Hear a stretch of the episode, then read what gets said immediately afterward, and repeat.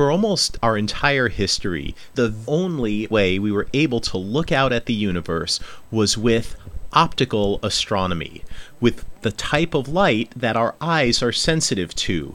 Through telescopes, through cameras, and through later developments like CCDs, we were able to extend that beyond what our eyes could see to what our equipment could see. And this included going beyond the visible light wavelength range to high energy photons like gamma rays, X rays, and ultraviolet light, and low energy photons like infrared, microwave, and radio light as well. Yet that's still restrictive. That's only the electromagnetic spectrum. Recently, we've learned how to measure the universe in an entirely new way through its emission of gravitational waves. We saw this with LIGO and its detection of merging black holes and neutron stars, and as we look to the future, we have new advanced experiments that are going to be coming out and shedding a whole new type of view on the universe that'll enable us to see what's out there like never before. What does the future of this gravitational wave astronomy look like? Find out on this edition of the Starts with a Bang podcast.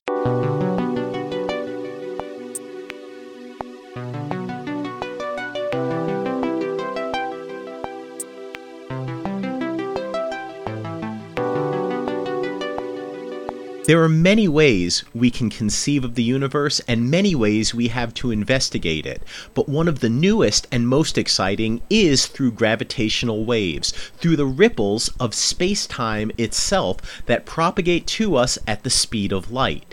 And here to join us to help explain what the latest developments are and what makes them so exciting is Dr. Ira Thorpe. Ira works for NASA and is one of the key members of the ESA led LISA mission, which is going to be the first gravitational wave detector in space. Ira, I'm so pleased to welcome you and pleased to have you on the Starts with a Bang podcast. Well, thanks, Ethan. I'm really happy to have the opportunity to talk with you and your audience uh, about this really exciting field. Yeah, I mean, I think it's kind of crazy that gravitational waves were one of the very first consequences that were predicted from Einstein's theory of general relativity, and it took pretty much a full century from when general relativity was first derived and we first realized gravitational waves should exist to when we were able to detect them. Now, I know that you were someone who, you know, started working on this back when it was still in the early stages back when people were still talking about like will we be able to see it? Will we ever be able to get these gravitational wave detectors to the required sensitivity?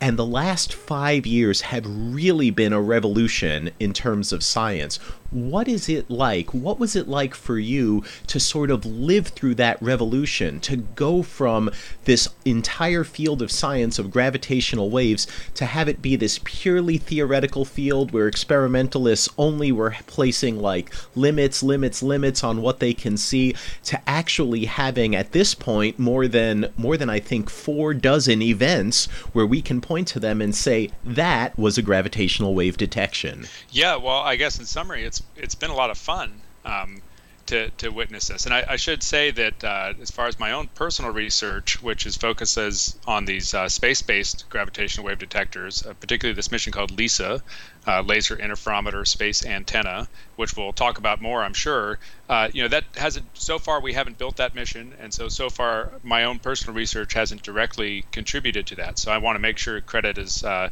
given where credit is due. Um, but certainly, you know, I've been in the field since uh, graduate school, or maybe even a little bit of, of undergraduate, where I first learned about the detector called LIGO, uh, which made the, the famous first detection and has contributed to the bulk of the detections uh, since then. Um, and yeah, it, it's gone for the point where we would go to scientific conferences. You know, we would be sitting in a small little room with just a few other people working on that same thing, and all the major talks would be going on in the big ballrooms to uh, you know once a detection was made well there were entire conferences organized and all of a sudden we were in the big ballroom and not only that we were you know on the front cover of the new york times and and, and all of that kind of thing so uh, it's been been quite a ride uh, I, I, like to say that um, for a while when I would go to a you know any kind of social function, cocktail party type of thing, if somebody asked me what I did, I said, okay, I gotta you know get ready to explain something for for 20 minutes uh, so that I can get them to understand it. Whereas after the LIGO result, I just said, "Oh, I work in gravitational waves," and they said, "Yeah, I heard about that on Letterman or something." So it's it's been quite a sea change in uh, the way our, our field is viewed from outside, both scientifically and even in the um, int- scientifically interested public. I think I think that's really wonderful to hear that uh, that it's made it a lot easier for you to sort of go somewhere and give people a sort of five word explanation of what you do, and they say, "Oh, I know what that is now." Like that that to me is a big victory in the field of science communication. But it's also an enormous victory in terms of science. You know, we we had expected for a long time that when you have two masses orbiting one another, they are going to in spiral. They are going to emit gravitational radiation radiation, these orbits are not going to be these same ellipses forever and ever and ever. They are going to decay.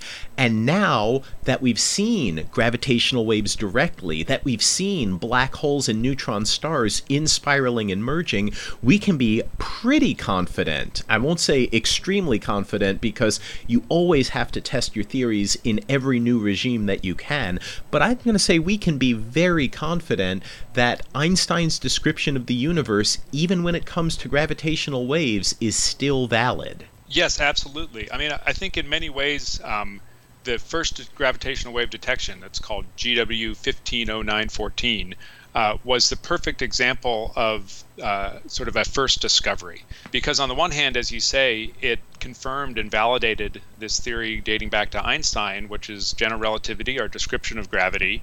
And so far, general relativity has passed every test that we've thrown at it with flying colors. But you might imagine that you know if it's going to break, it's going to break in the most extreme conditions, which is the kind of conditions you have when two black holes are crashing into one another. So on you know on the one hand that was that was the the, the great validation but gravitational wave astro- eh, astronomy is not just a uh, it's not just a, a, physics experiment it's not just a a test of general relativity it's much more than that. It's a way of understanding the universe as you alluded to in your in your introduction. And there you know the first detection was a surprise. So it it asked a question rather than answering a question. And what I mean by that were the, the two black holes uh, that were detected were much larger than any of the, the black holes that we expected to find, and meaning the black holes that come from uh, the death of, of uh, large massive stars.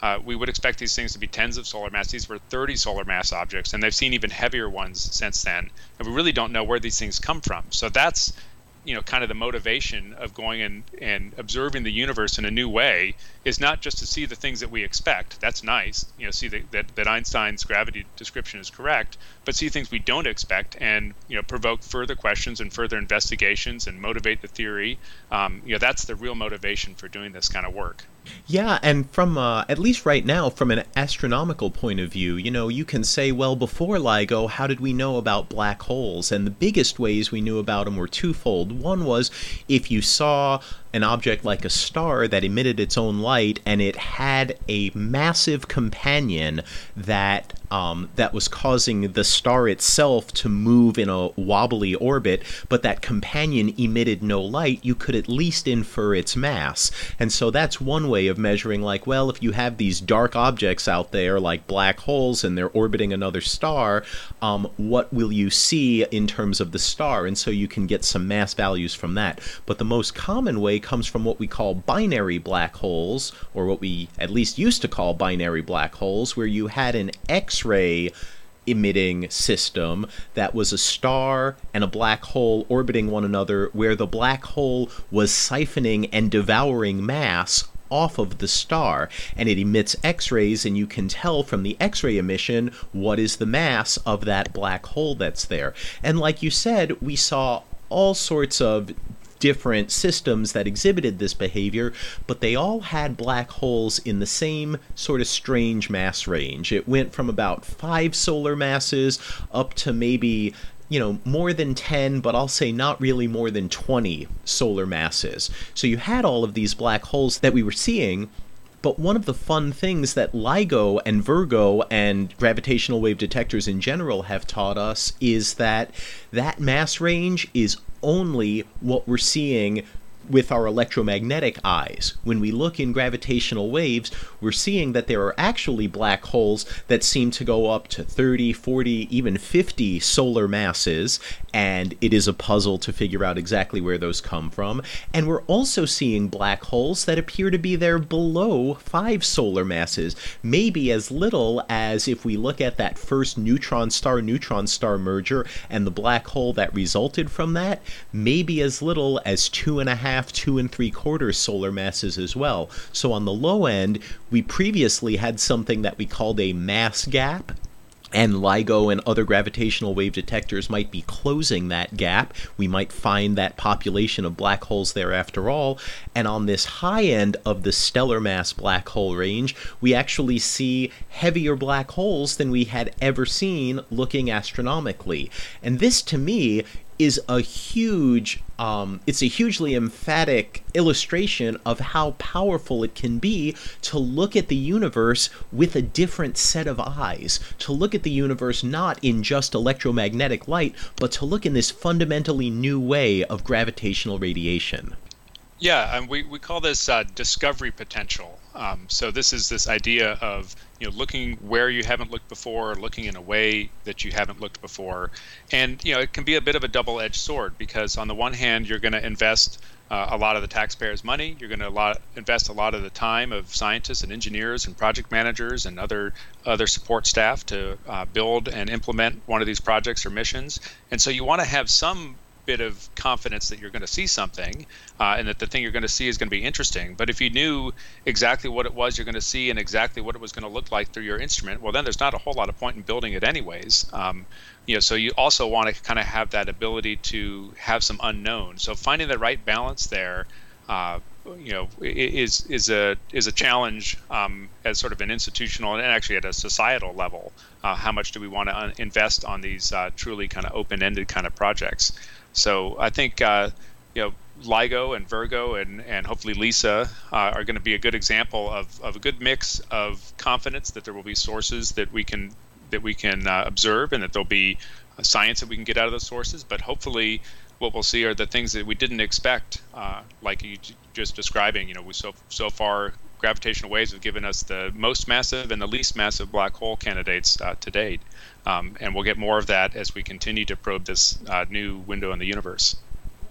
Yeah, and one of the things that I like that you brought up was this idea of discovery potential because for you know, for centuries and centuries and centuries, we really only considered astronomy to be about electromagnetic radiation. And that actually started to change, I would say, not in you know 2015 2016 or so when LIGO started actually registering robust detections of gravitational waves events I think it started to change back in 1987 when we had a supernova go off in the Large Magellanic Cloud um, because the first indication we had that we had a supernova going off in our own local group wasn't this optical signal it wasn't this electromagnetic signal of any type it was the fact that we got a flood of neutrinos from you know, the star that went supernova. And in our neutrino detectors around the world, which we didn't even call neutrino detectors at the time, these were experiments that were looking for nuclear decays that happened to be sensitive to a neutrino signal. Uh, this really brought a new type of astronomy to the forefront this idea of particle based astronomy. Now we have three fundamental ways of looking at the universe. We can look with different forms and wavelengths of light, we can look for particles, and we can look with gravitational waves. We've started calling this multi messenger astronomy, and even though I hate the name, I do love the concept. Um, what is it like for you to work in one of these uh, novel fields in which we look at the universe in a way that's completely fundamentally different from our electromagnetic eyes? Well, I think you know, like like any kind of uh, quality, there's pros and cons. Um, so you know, on the one hand, it's it's it's nice to be different. It's nice to have uh, have some unique qualities uh, to your field, um, and to have an opportunity to go on shows like this and and explain uh, what it's all about to the wider population. You know, on the other hand, we exist in a uh, community of astronomers, um, and you know, they're very welcoming. But you know, we speak a different language. We kind of have a bit of a different different culture, and so sometimes there can be uh, some differences in just how we approach problems and some challenges in communicating. Um, you know, what our missions do, uh, what our data is like. Uh, what the engineering requirements are like, um, but for me, I actually find that a, a as much of a uh, opportunity as it is a challenge. And uh, I, I, really enjoy trying to communicate, both you know, communicating general public, but trying to communicate to other scientists, to other engineers uh, that are working on the projects. And you know, you need to understand uh, how how you look, how your field looks uh, from their perspective in order to communicate effectively. Um, so I think being in this new field gives me an opportunity to uh, do that. Well, that's pretty exciting. That's a that's a unique perspective, you know, because I I look at this and I think, you know, oh, like these are these are going to be complementary fields, right? Like there was this big debate over the first gravitational wave detection, the one that you me- you mentioned earlier of GW fifteen oh nine fourteen, um, where one of the teams of X um, of gamma ray X ray telescopes, the Fermi collaboration, uh, they claimed to see a signal that was coincident in time with the black hole black hole merger that LIGO saw, and there was this initial like real like wondering of oh wow are these black holes when they merge together are they actually producing x-rays? Because we don't expect them to. We don't expect them to the same way that neutron star mergers do. Um, and yet the Fermi Gamma Ray Telescope claims to have seen it. Now, 50 some odd events later, uh, they've never seen a second one, and we've seen plenty of merging black holes. And, and other satellites like the ESA Integral satellite, um, they haven't seen it either. So it looks like that might have just been a spurious thing but there is incredible, I'll use your term again, discovery potential when you are looking at the sky in fundamentally different ways at the same time. Because if you see something in one channel and you either do or don't see that same event in another channel, that's another opportunity to learn something new about the universe. Right. Abs- absolutely. And that's where this, uh, and I agree with you that the term is a little awkward, but this multi messenger term uh, is, is all about. Um, and it, it, comes from this idea of multi wavelength astronomy. I think, again, as you described in the introduction, we move from having just the visible spectrum, you know, spectrum visible to the human eye, to this very broad uh, suite of instruments and, and techniques, and even astronomers that would specialize in, okay, I do X ray astronomy or infrared astronomy. And you know, more, more recently, uh, astronomers have become generalists, they've become uh, abilities to, to look at multiple different instruments and synthesize all that data, and that went by the term multi wavelength astronomy. So you get the full color picture, the, the hyper color picture of uh, what the universe looks like. And now we're adding other uh, channels of information. Another analogy we use a lot, which I like in particular for gravitational waves, is uh, sound. It's you know, of course, there's no sound in space because there's no medium to carry that sound.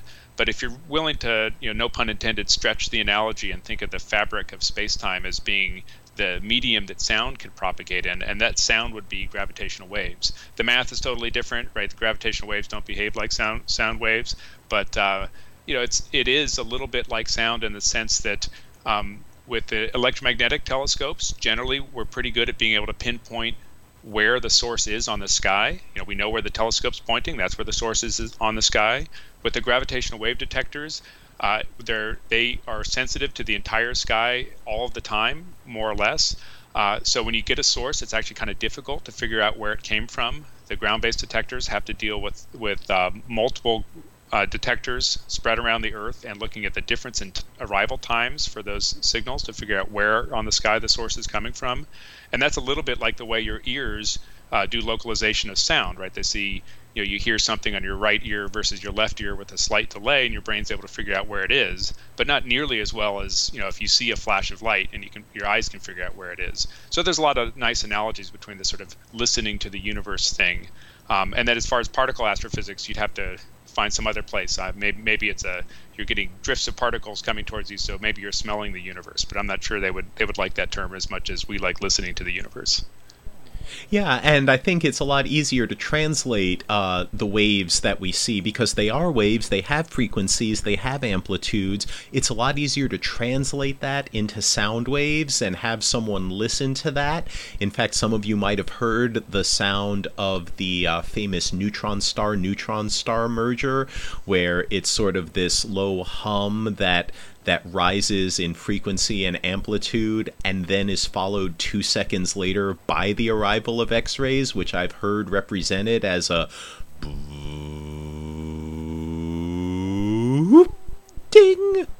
Um, which is really fun because that's that's the sort of thing that we recognize as oh it increases in volume it which means amplitude increase it increases in frequency which means the pitch rises and then it stops and that's when the black holes you know or the neutron stars actually merge together and stop spiraling um, and you stop getting the gravitational waves and then just a second or two later the electromagnetic signal, signal arrives and that's the ding that you hear. And and I thought that was a very clever representation and translation. Certainly until you're sending out scratch and sniff stickers over the computer I think sound is a much better analogy to use.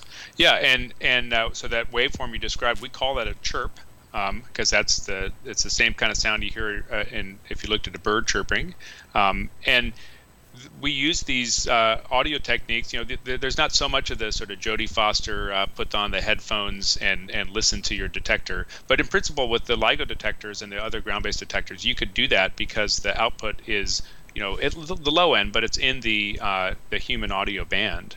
Um, so so the other interesting thing, this is maybe a bit a bit technical, but uh, for the gravitational wave detectors, we actually measure the uh, field quantity. So we measure the amplitude of the gravitational waves going up and down and up and down, whereas electromagnetic detectors generally uh, measure the power that's delivered. So they measure the brightness of a source.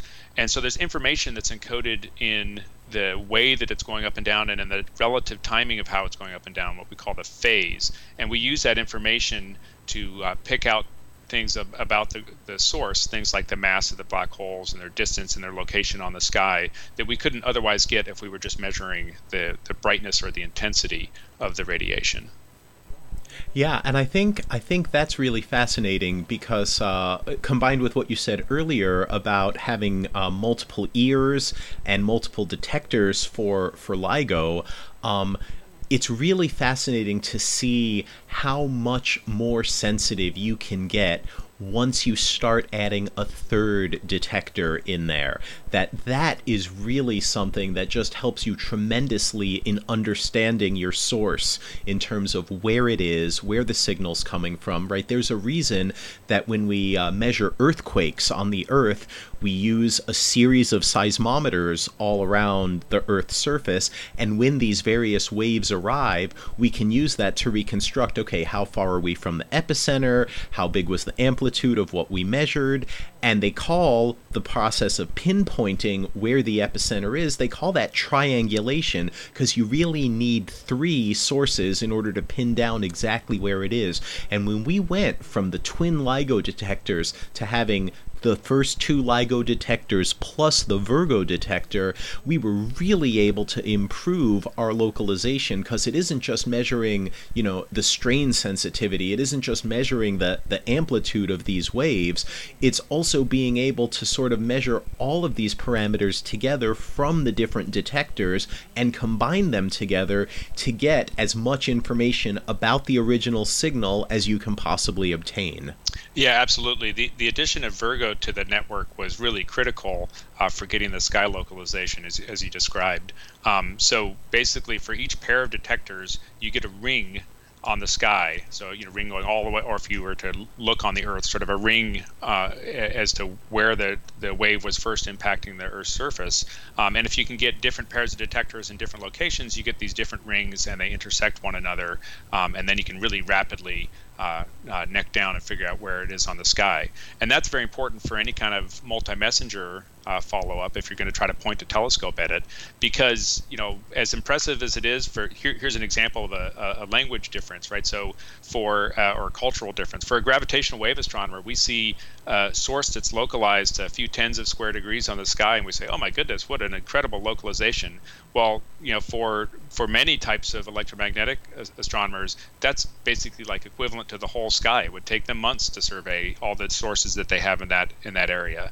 Um, and so we have to to in order to enable that multi-messenger astronomy, uh, we need to get to the point where we can uh, detect something with these gravitational wave detectors, identify that there's a source in a particular area on the sky, and get that area restricted to the point where you know, ideally a series of electromagnetic telescopes, uh, both on the ground and in space, can go after that and try to figure out uh, where is the source that, that, that's of interest, get rid of all the other, um, you know, because the universe is a confusing place. There's lots of things going on.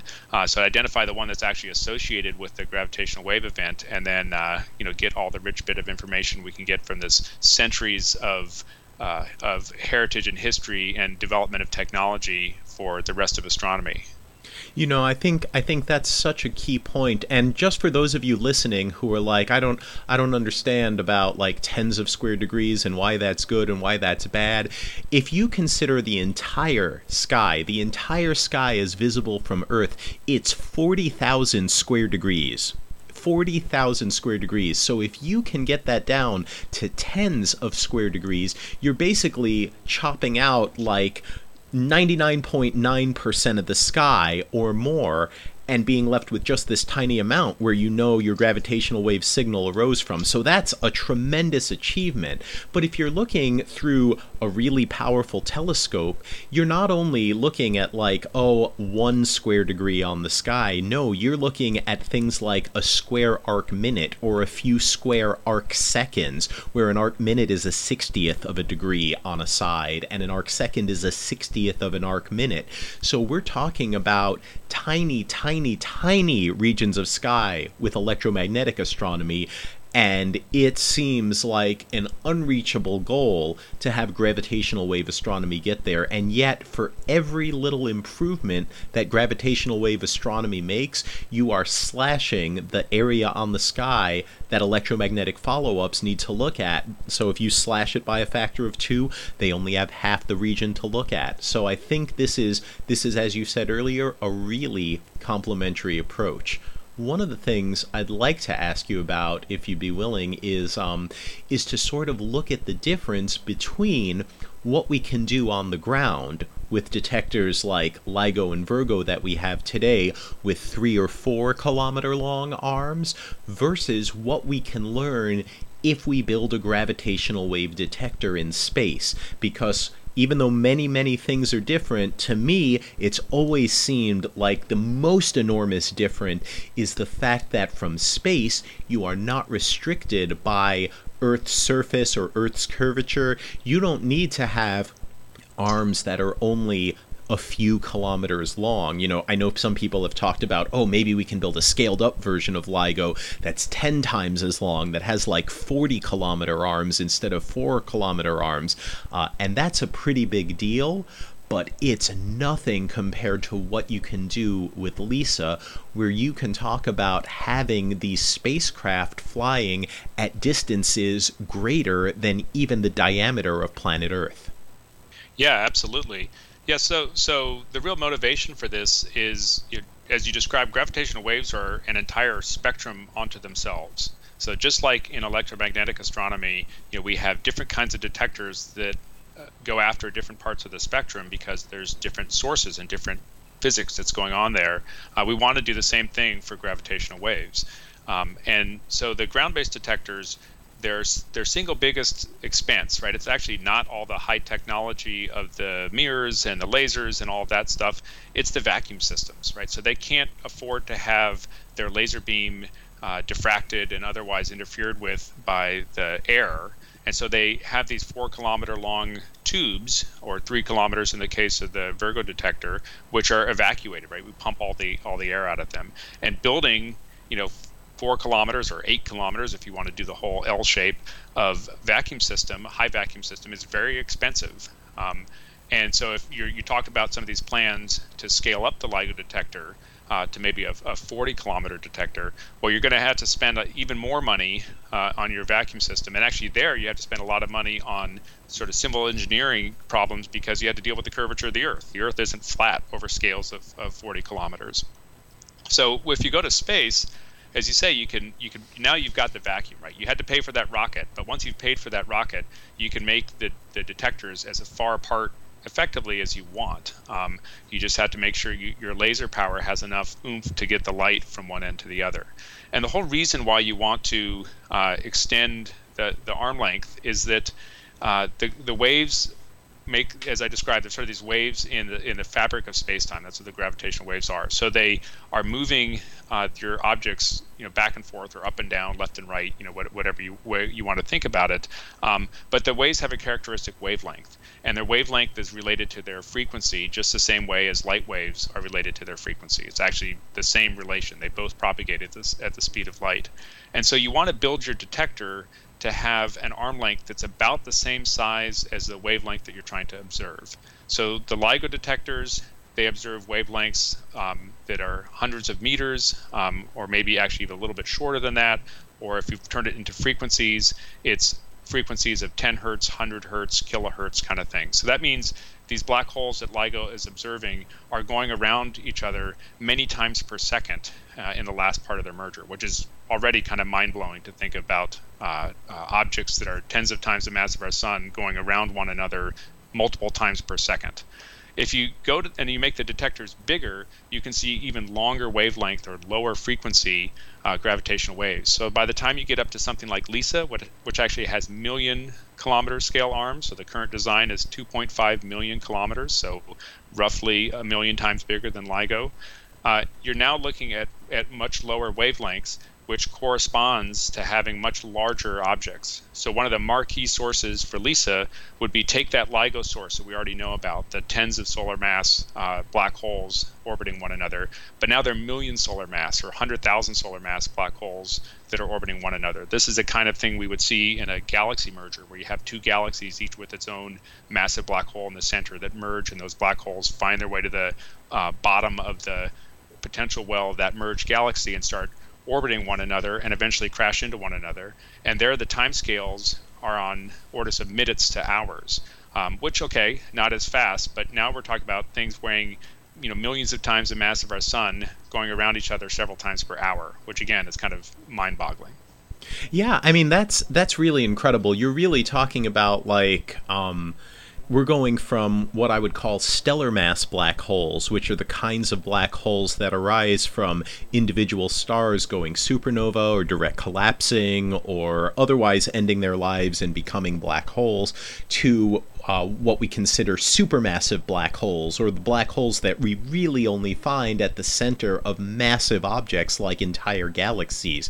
The Milky Way's central black hole is 4 million solar masses. The one at the center of Andromeda is like 80 million solar masses. And the one that we saw with the Event Horizon telescope, that one's over 6 billion solar masses. And that one, I think, is, is too massive for LISA to see. But for ones in that lower mass range, around a million solar masses, passes, give or take, uh, LISA is really going to be like the primo tool that you could imagine for this because you're going to have the large enough amplitude from, you know, 100,000 million solar mass black holes that it'll actually be able to pick up that signal. But you're also going to have that idea of it's going to have the right frequency. It's going to have the right frequency to be coincident with those longer arms and that longer spacecraft separation.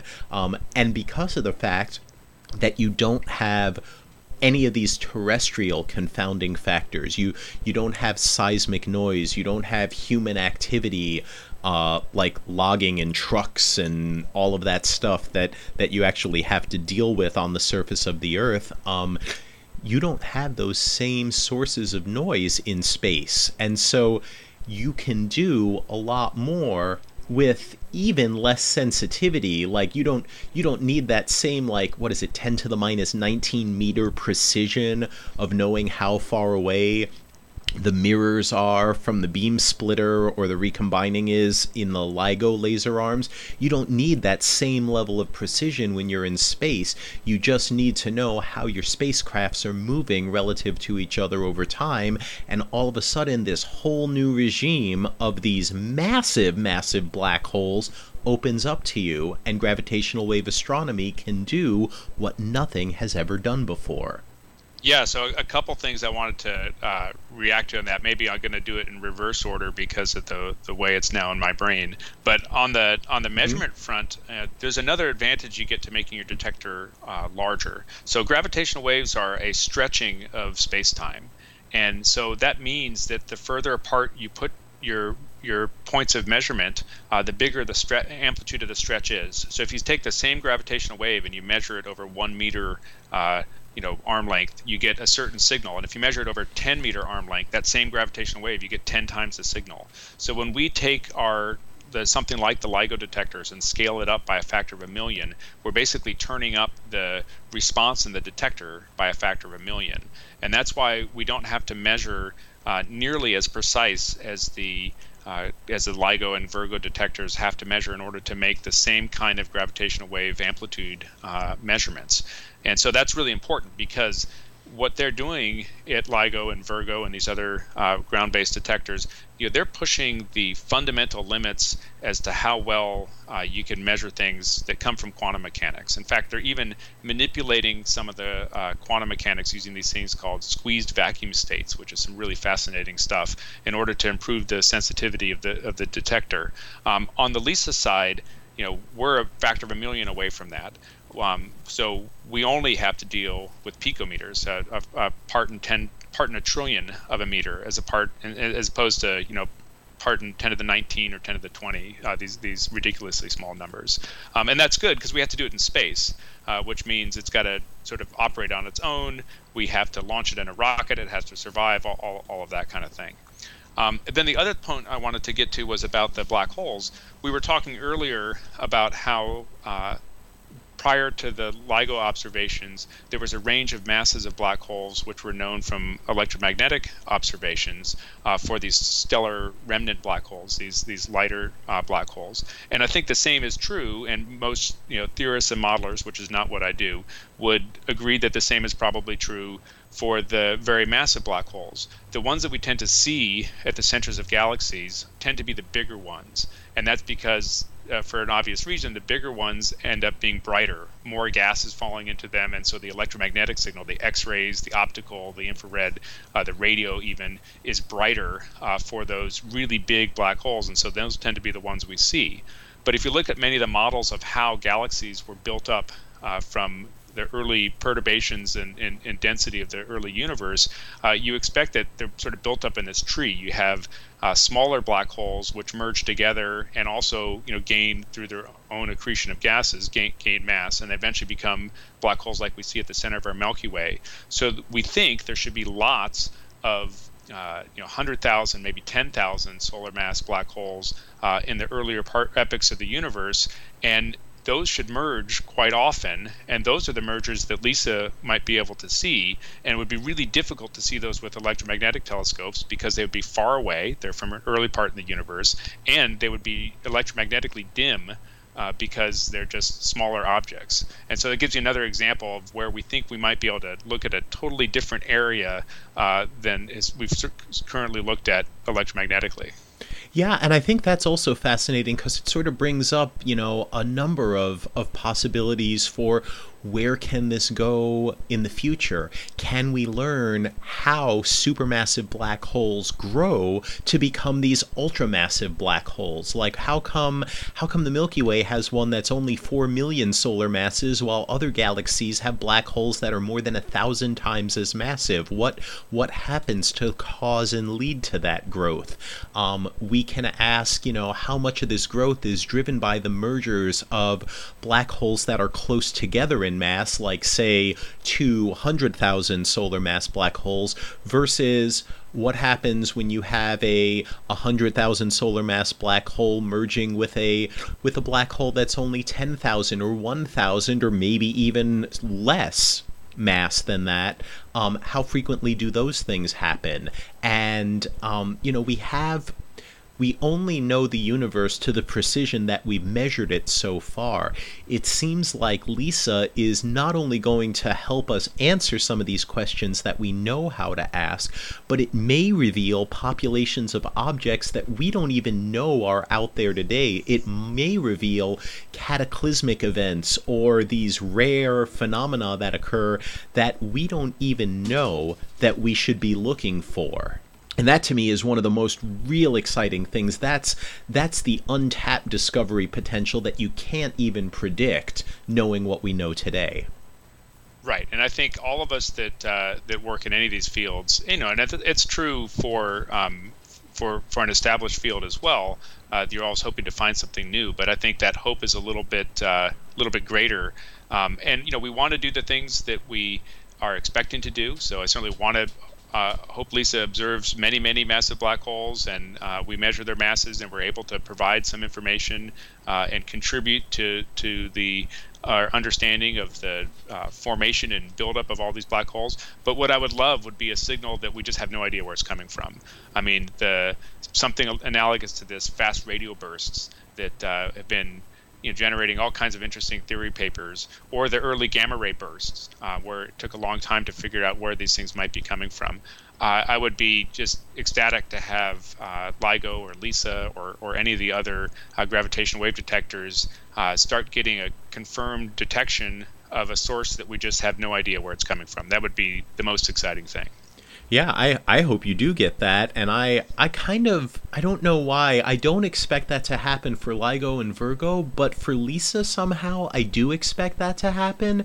It's almost like Lisa to me is looking in such an unknown regime, in such an untested regime, because we don't have nearly the information we have about the black holes that exist in the centers of galaxies at these high masses as we do for the ones that, you know, as we do for the ones that are just throughout our galaxy and stellar masses. We we don't have the same level of population statistics. You know, we have all of this great unknown out there. We have these active galaxies with active black holes and they're eating mass, and um, we know that there are black holes in them. If we look at the Chandra X ray deep field, we see that there are black holes, supermassive ones at the centers of pretty much every massive galaxy out there. Um, I think because of how they have to be built up, how they have to occur over time, because of all the billions and billions of stars that exist in every one of these galaxies, there has to be a way for these black holes to merge and grow and add up to these enormous figures. I would honestly be surprised if we didn't find these populations of massive black holes that weren't quite at the ultramassive or supermassive level that were nevertheless much more massive than any stellar mass black hole that we know of exists. What are your thoughts on an idea like that? Well, I, will have to preface it with you know my my background and training is more on the instrument building side of things, so uh, I I don't base this uh, on particular expertise, but I agree with you. I think it's it's very likely that there will be uh, uh, there won't be major gaps in the what we call the mass function of black holes. The uh, you know how many ma- black holes you have as a function of mass. At the moment, there's this uh, fairly major gap for these things called intermediate mass black holes. The things say maybe around a thousand solar masses, um, but that's starting to to potentially get filled in. There's some really uh, you know tantalizing tentative evidence from electromagnetic observations. And i think a mission like lisa or maybe other missions similar to lisa that targeted those specifically uh, will will really answer that question of whether they're there i think they likely are and how many there are and what kind of environments they live in and all that other kind of stuff that helps them uh, helps our, us understand their astrophysical context. Um, so i'm sure there will be astrophysical uh, surprises and that come out of lisa as there already have been with with LIGO. I think it's possible, and and you know I've got a physics background as as I know you do, um, that there could be some sort of fundamental physics backgrounds uh, and, and, surprises. There could be uh, you know little cosmic string cusps or there could be uh, vacuum phase transitions you know these very exotic kind of things that produce little bursts of gravitational waves it's sort of hard uh, to to not produce gravitational waves in some of these very high energy um, events and so they end up being a very nice uh, probe for some of these things that are otherwise maybe very difficult to try to get a handle on you know, I think that's a that's a really fascinating phenomenon. We we always talk in the physics community about pushing the energy frontiers, and almost always that's in the context of building a newer, larger, more powerful particle collider, like a like a super steroided up version of the Large Hadron Collider uh, over in CERN right now. But that pales in comparison to the astrophysical energies that the universe's natural particle accelerators, pulsars, neutron stars, black holes, and supermassive black holes, uh, can produce as a regular run of the mill thing. If we take a look in terms of energy, the most powerful particles we create at the Large Hadron Collider are on the order of about you know, we say they're about 7 TeV in energy, which if I were to round off in terms of EVs, which is electron volts, we're talking about 10 to the 13 EVs in energy. Uh, we routinely see cosmic rays, particles, etc., coming from the universe that are maybe 10 million times that value, that are up at around 10 to the 20 EV in energy, 10 to the 20 electron volts in energy when we're talking about possible events that LISA could see, um, we're talking about probes of the high energy universe that can go factors of millions beyond anything we can really imagine achieving in reasonable timescales with reasonable amounts of investment. Um, compared to anything we can do on Earth. I think that looking to gravitational waves and looking to the universe itself, we're never going to find a particle accelerator. We're never going to create a particle accelerator that could ever compete with the types of energies that a supermassive black hole or a or a completely dense neutron star that's more massive than the entire solar system could achieve. Right. And and of course that is the the motivation behind this whole field of particle astrophysics, which is the you know field that has produced those events that you've described. Um, and you know whether so far we don't have a direct association between one of these particle astrophysics events and a, and a gravitational wave event. I think there's expectation that for for things like neutron star mergers and supernova and the like, uh, that there there potentially could be. Uh, but there could be, you know, even more exotic things, the types of things. And again, this is outside my field of expertise. This is going to sound like I don't, I don't have expertise. I promise you, I do. Uh, but that the uh, in the early universe, some some of the cosmology, uh, you could end up with with interesting things, relics of inflation, cosmic strings, these kinds of things, which could potentially produce uh, a little burst of gravitational waves that could be observable by by any of these detectors. Um, but you know that that's sort of at the at the far end of the of both the speculation but also the excitement uh, t- scale. Uh, you know, we already are, are very excited about the uh, the, the data we, we know we're going to get uh, from these massive black holes, but there's a couple other sources that might be worth uh, touching on um, because they'll actually form the bulk of the sources that LISA observes, um, and that's the the uh, binaries in our own Milky Way, and also these things called extreme mass ratio inspirals. So if we had some time, I'd talk about both of those. Well, I think I think we can make time for both of those. When we when we talk about events in the Milky Way, one of the things that's always struck me as fascinating is when we look at what LIGO and Virgo see, they're really only seeing those last either seconds or even fractions of a second of these two masses in spiraling and merging. That's really the only time where the signal that we can see rises above the noise floor of the detectors. But these things they start out farther apart they inspiral over very long periods of time over probably tens or even hundreds of millions of years in most cases. So one of the things that i've been curious about is what are the prospects for lisa identifying these inspiraling and destined to merge black holes when they're far apart that it can then look at and say hey by the way, in two years and four months and two weeks and one day and six hours and 14 minutes and five seconds, we know these two black holes that Lisa just observed are going to merge and show up in the LIGO detector. If that can be achieved, that would be like a tremendous leap forward to me to be able to say when we look and we know when that set of objects is going to reappear again and make this signal in this other detector. Yeah, so that's a that's a um, really exciting prospect that, that really has only been seriously considered since the the LIGO detection.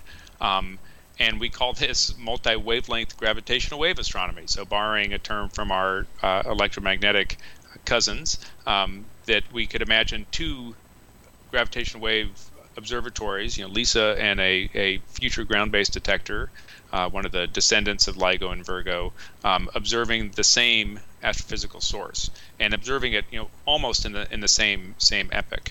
Uh, and one of the key things there was that, as we mentioned early on, the the LIGO detection was of a more massive than had generally been assumed uh, uh, pair of massive black holes, so you know 30 solar mass kind of thing, which actually boosts the signal up in the LISA band as well.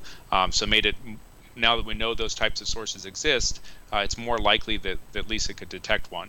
There's a big trade-off between those sources being rare, and so they have to be far away, um, and so you have to play all these games of rates and stuff, which are, are are difficult to play when you don't know how common these sources are. But you know LIGO and its and its brethren uh, over the time between now and when Lisa flies will certainly help us answer that question of how common these kinds of sources are. And so for the right pair of parameters, um, it would be possible for Lisa to see a black hole system uh, for you know many months, um, you know even even years uh, before it merges. And then basically what happens is as Lisa's observing it, it, it starts to move to a higher and higher and higher frequency, and eventually gets to the point where Lisa can't track it anymore.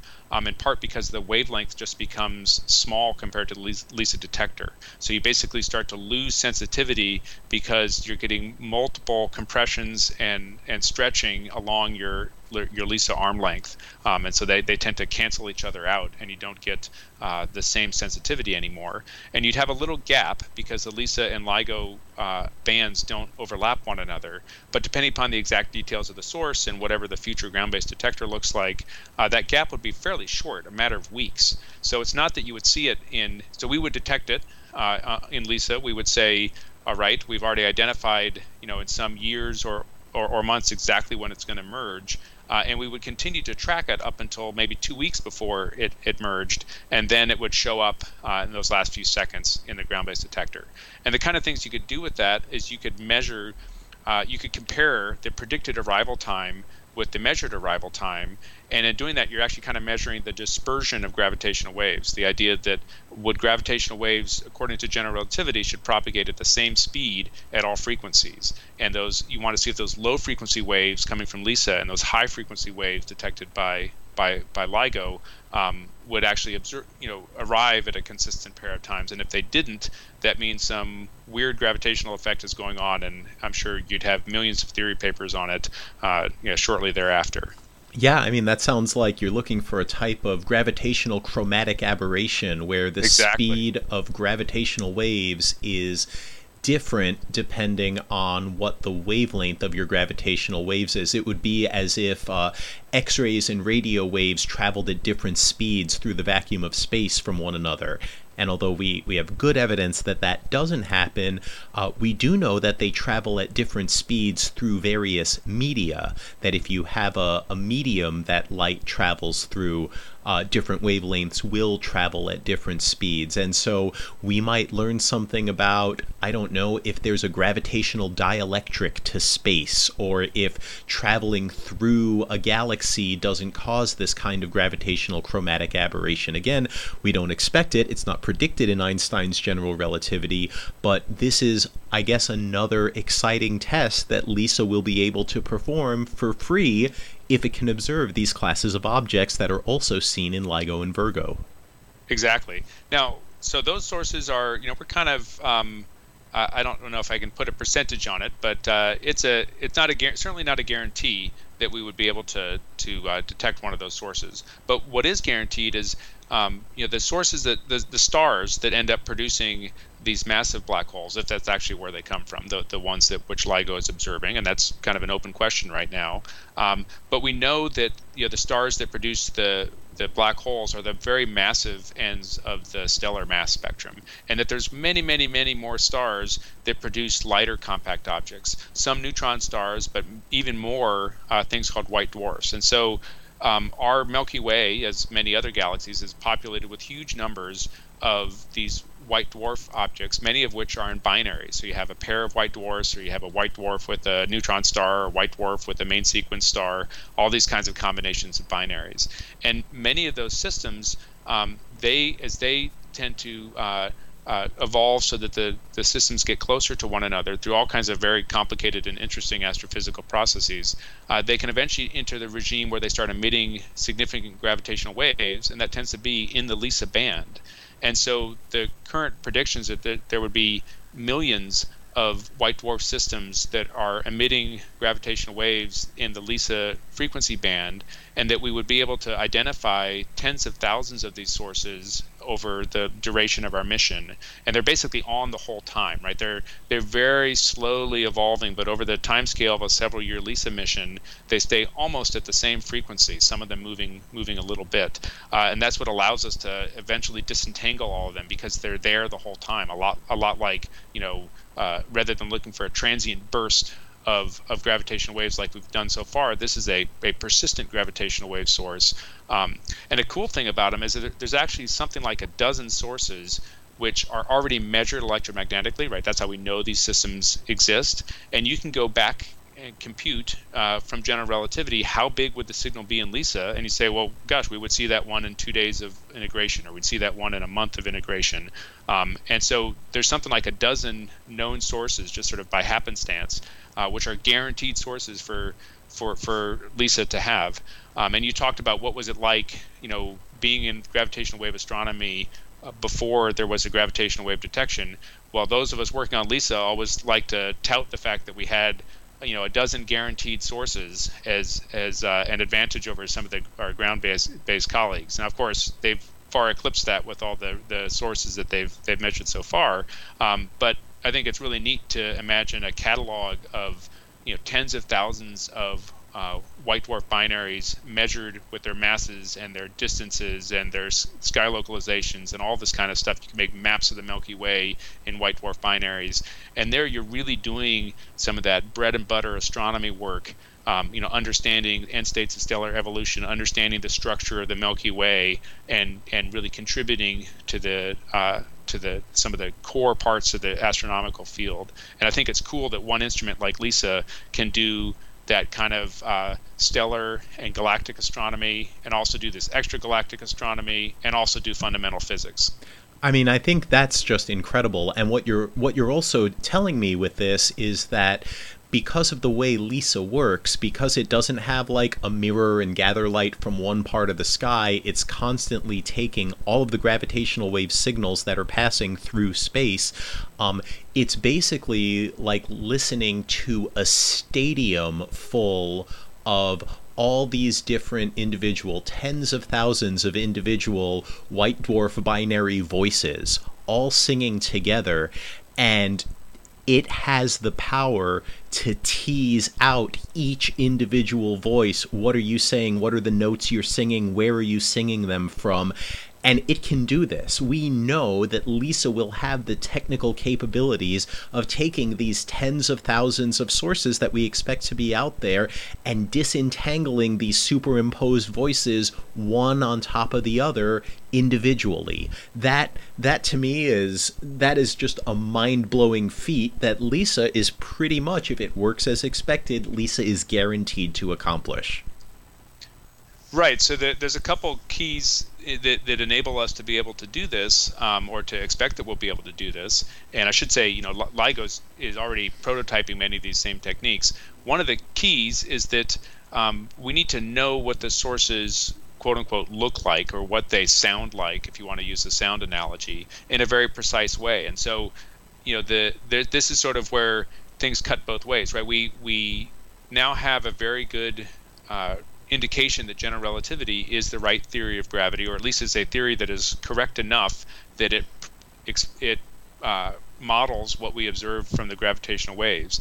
And so we basically get a template. We say, okay, if I make, and I oftentimes we have to use supercomputers to make these these these templates, and that's been a whole decades long effort to called numerical relativity uh, to develop these templates and you build up this template of what a, what a certain pair, a combination of black holes or white dwarfs, uh, what the signal looks like, and then you basically compare millions of these templates against your detector and look for matches, look for look for overlaps, um, and that's what allows us to be able to pick out these things. And that um, stadium analogy, that rock concert analogy, is a is a great one. So you could imagine the massive black holes being the really loud voices, right? The singer up on the stage um, with the big amplifiers. You can hear them all the way across across the thing.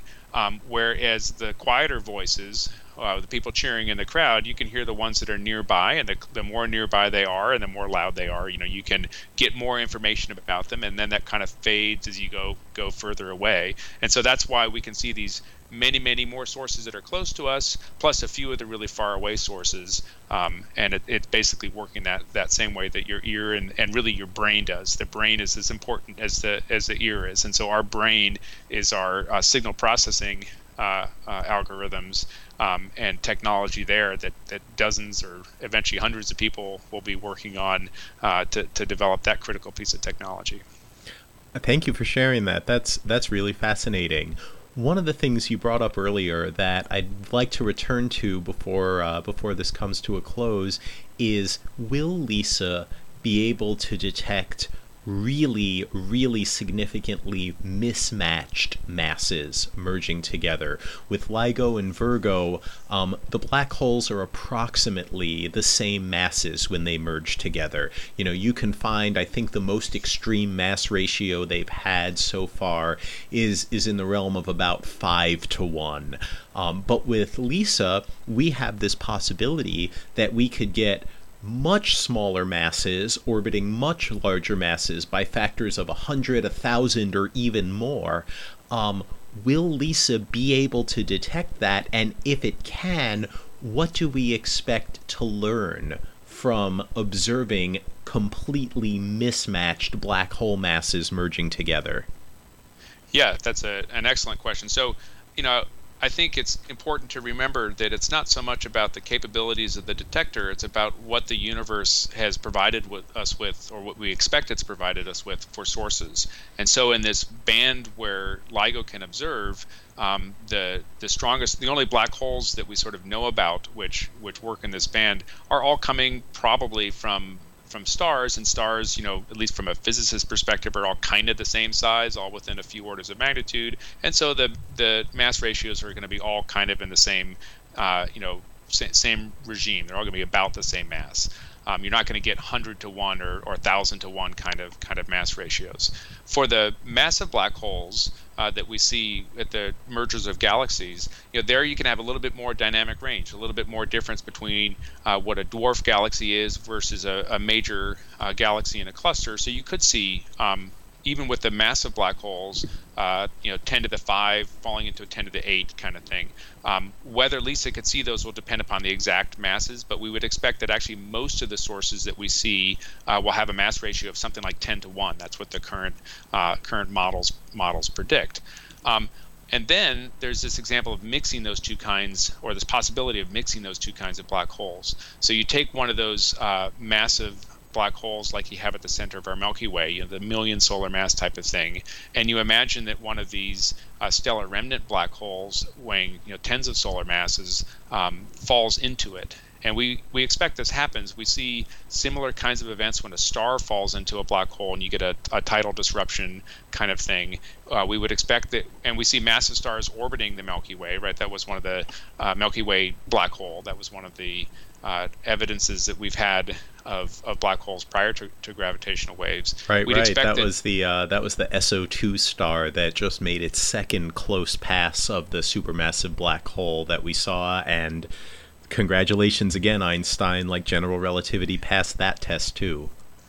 Yeah, so there's a good chance that that interior to that SO2 orbit that there is a you know black hole that's that's orbiting around there, right? Because it's going to be you know e- coming from an even more massive star, so it may have settled even further down in the potential well. We just can't see it, um, and you know those events will be more rare because those objects are more rare, but they're also at that at that sweet spot where they're they're bright enough or loud enough in gravitational waves that Lisa could see them, um, you know, out to fairly moderate uh, uh, distances. You know, redshift of one, which for Lisa is kind of a moderate uh, distance, and and we call these things extreme mass ratio inspirals because the ratio of the masses can be extreme. You know, something like 10,000, uh, and and there's two sort of bits of information you get out of this. One is you learn about the environment around that massive black hole. You learn what kind of stars, what kind of black holes are falling into it, and that's really important for understanding the formation and the whole environment of that that black hole and the stars around it. The other thing that you get is that you know, we talked about uh, gravitational waves as a as a a test of Einstein's theory of gravity or a test of alternative theories of gravity. Um, and this is probably the most extreme test. Um, you you drop a 10 solar mass black hole into a uh, you know million solar mass black hole, and you get all of the kind of orbital effects that made Einstein famous. Right, he was famous for this uh, perihelion advance of, of Mercury, where Mercury's orbit isn't really a closed ellipse; it actually sort of the ellipse walks around the sun. Um, a, a, little bit uh, through through every orbit. Well, if you take those same uh, those same general relativistic effects um, and you put them, you sort of crank them up to 11. You put them up uh, where where you have black holes involved. You can get this perihelion shift that's larger than pi, going you know more than around the entire orbit on every orbit. So the orbits aren't even really orbits. They they look like um, when you when you plot them on a computer screen, these like crazy balls of string, uh, but they're actually direct predictions of of general relativity. And so the waveforms that come out of this, the gravitational signals that come out of this, are incredibly complex and rich. Uh, they have all these bumps and wiggles, which are exactly predicted by general relativity. And so it's it's it makes it um, extremely stringent test to see if your observation matches those waveforms.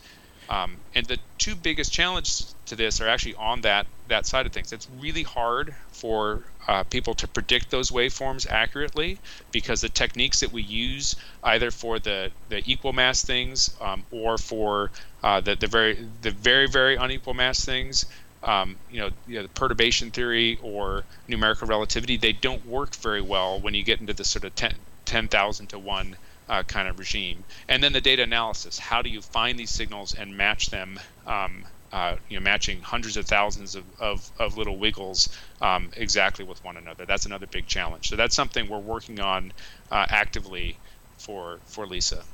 Yeah, and that's uh, that's really incredible because you're talking about black holes that they're going to have spins and they're going to have randomly aligned spins and some of them are going to have like properly aligned spins and they're going to not be perfectly spherical Schwarzschild like black holes and when you get to this level where your uh, where your orbits are basically looking like um, I don't know what to call them, like insane spirographs of you know motion instead of uh, instead of ellipses that slowly precess.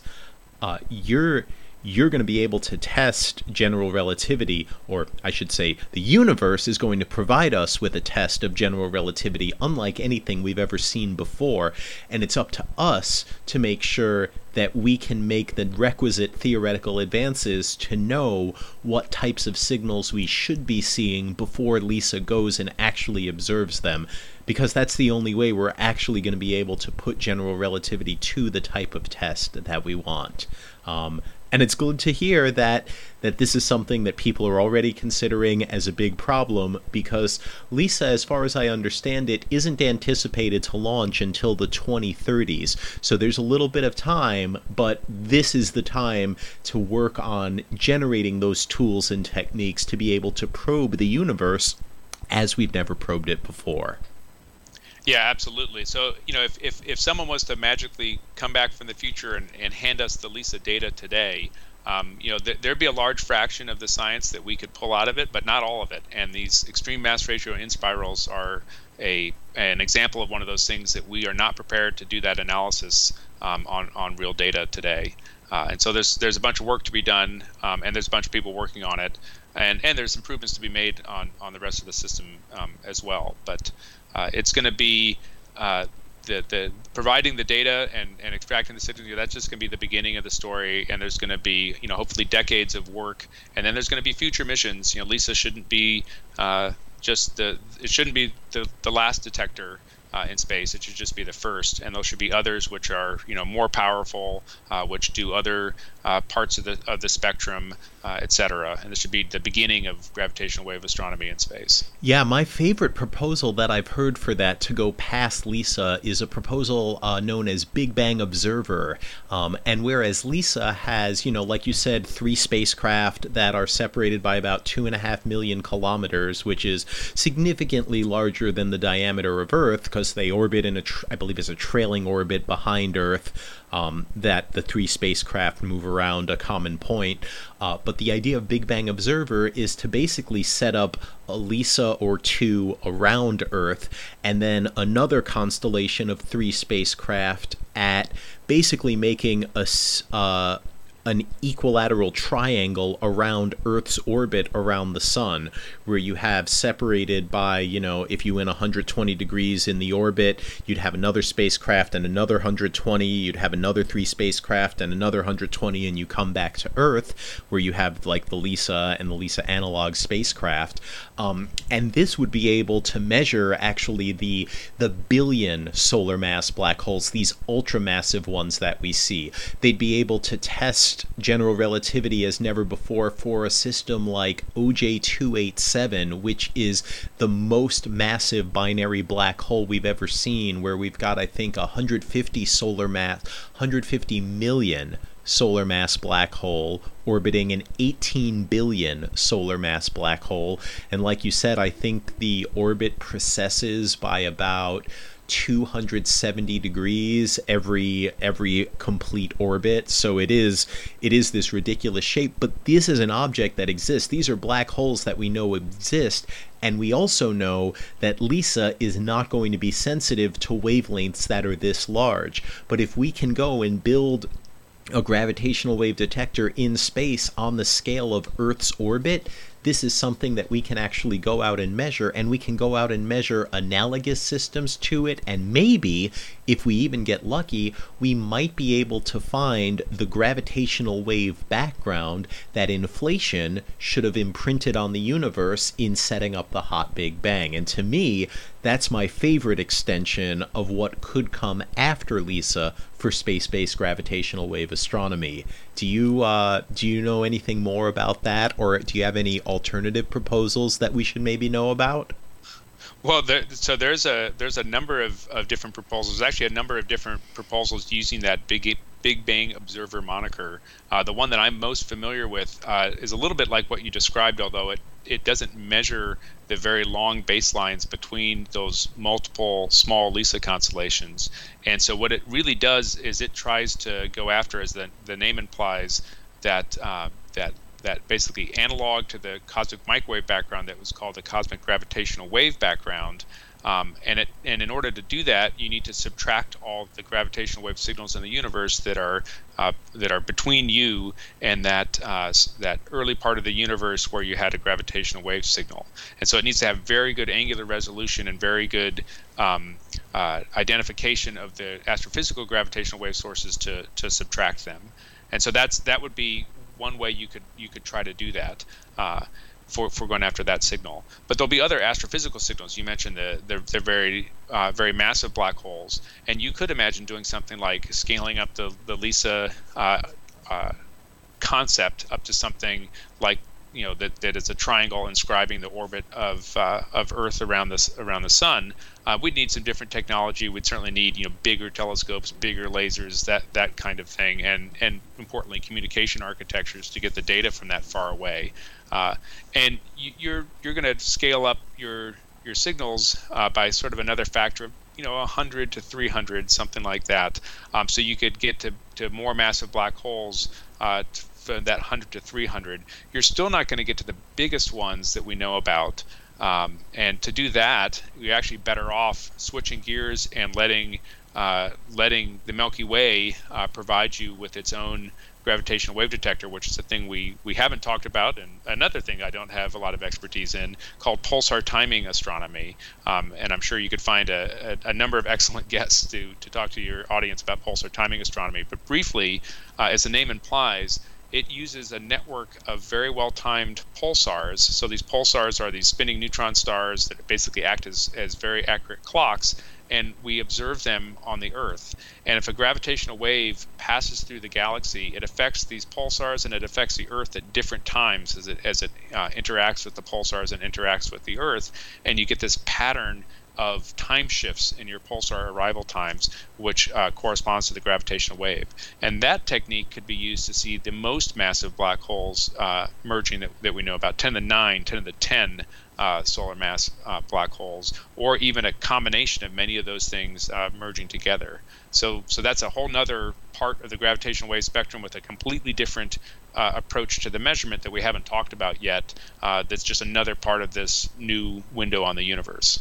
Yeah, that's a that's a wonderful thing, and I believe I've talked about that in the past with uh, both Leo Stein and Aaron McDonald when I've had them on the podcast, because that's a that's a fascinating field. And like you said, um, these pulsars are there. They're the most accurate natural clocks in the universe. In fact, for a while, they even surpassed atomic clocks for timekeeping. And so if you get a gravitational wave that passes through all these different pulsars by measuring the variation in the timing of the pulses that arrive you can actually infer what you can actually infer information about the signals that must have created these gravitational waves from the distant universe and these include these billion plus solar mass gravita- uh, these billion plus solar mass black holes in spiraling and merging together it's a it's a really fascinating field Ira, I want to thank you for appearing on our podcast and taking the time to do this.